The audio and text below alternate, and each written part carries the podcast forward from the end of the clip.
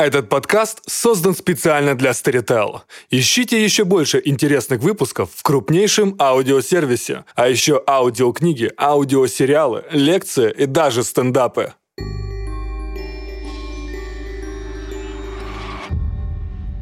Ну вот, раз все устроились, расскажу вам историю. Машине вы галдели, мол, почему здесь нет ни одного указателя. Раньше на этом месте стояла психиатрическая больница Манда Карма и достаточно известная. Тут лес, озеро, чистый воздух, передовые методы лечения и все такое. Но поскольку место уединенное, 10 лет назад со всего мира сюда стали привозить самых тяжелых пациентов, которых опасно содержать в других клиниках. Опасно как для рядовых психов, так и для персонала. Стоило какому-нибудь неизлечимому маньяку попасться, как его направляли сюда, подальше от людских глаз, и о нем уже никто не слышал. Здесь нашел свое последнее пристанище шизофреник Джордан Пил. Он убил 35 чернокожих, но утверждал, что это сделал то ли какой-то зажиточный хирург из пригорода, надевший его обличие, то ли его двойник, живущий в канализации. За все время пребывания он не сказал ни слова, но по всей палате написал «душа одна».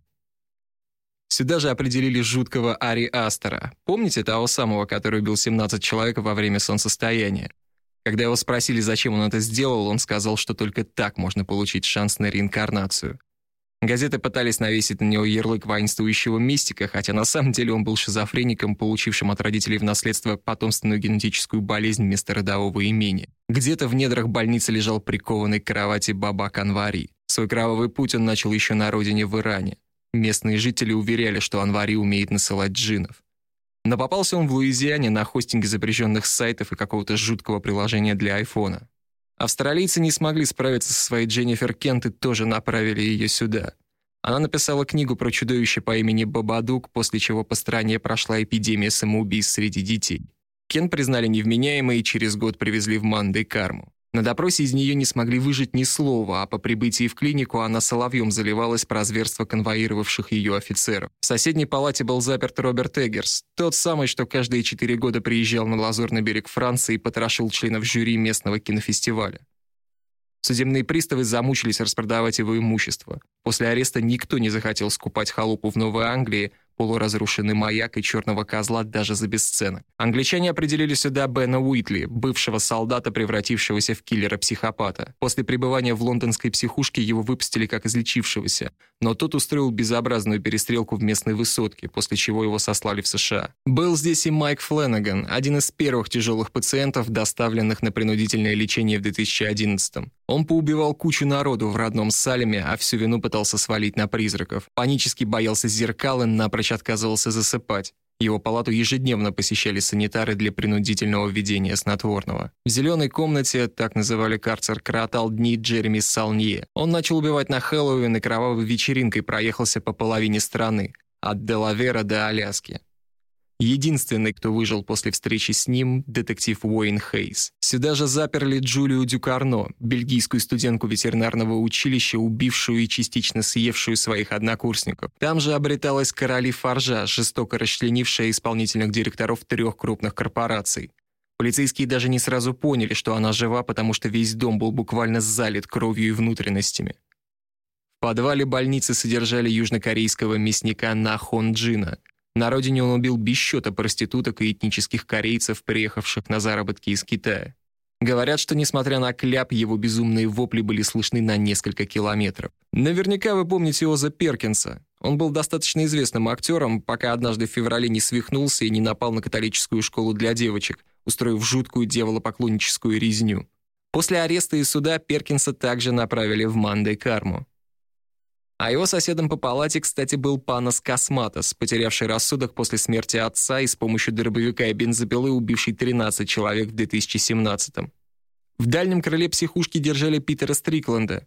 Этот тихий с виду британец постоянно менял места работы, но где бы он ни появился, в студии звукозаписи или в модном бутике, рядом всегда появлялись покойники.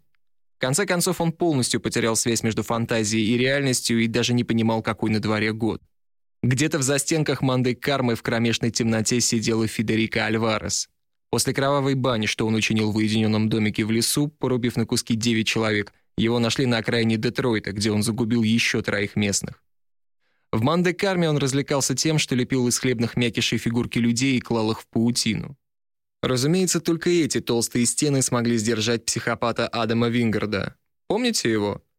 Он сначала напал на загородный дом в 2013-м, затем устроил поножовщину в школе в Нью-Мексико, а потом убил нескольких человек в лесах Британской Колумбии, стилизовав их под ведьму из Блэр.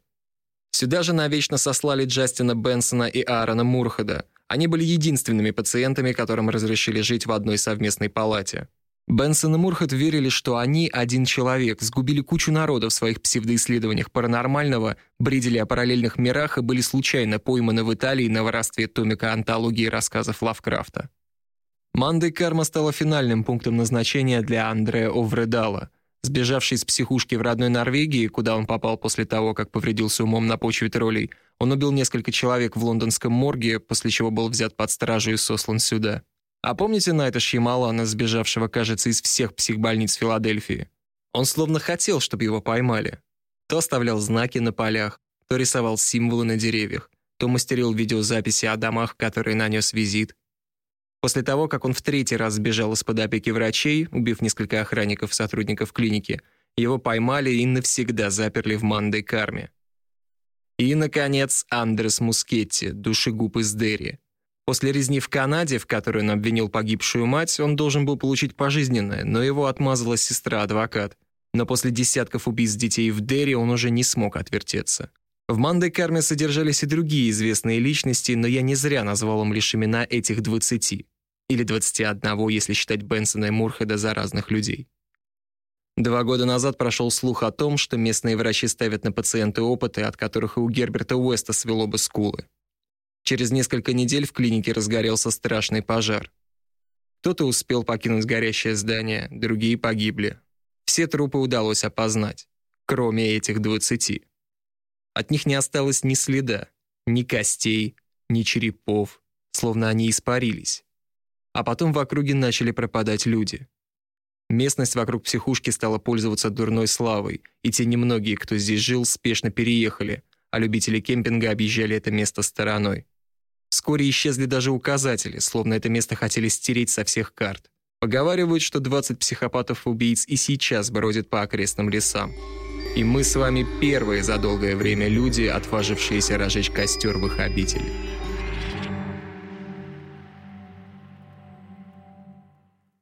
Вы дослушали до конца и хотели бы послушать еще? Просто зайдите в Storytel и слушайте без рекламы и без ограничений все, что пожелаете. Слушайте, будьте умнее.